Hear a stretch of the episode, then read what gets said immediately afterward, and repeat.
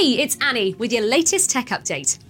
There are so many cybersecurity warnings every week, it can be really hard to keep up. So today, I'm making it easy for you. These are the three most common cybersecurity mistakes made by businesses like yours.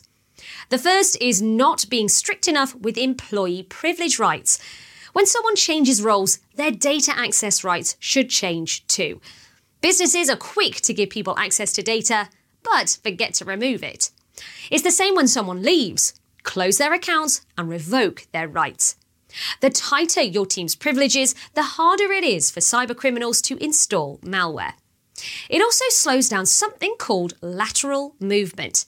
This is the second most common mistake. It's where criminals get access to one system, perhaps something that's not mission critical, but from there they can move on to another system and another. Ultimately, they're aiming for your email and bank account.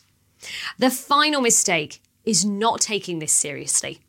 Businesses that work closely with their I T partner to prepare and protect are less likely to be attacked in the first place and will be back on their feet faster if the worst does happen. When did you last review your cybersecurity? If it's more than a year ago, you really should give us a call. That's your tech update. More next week.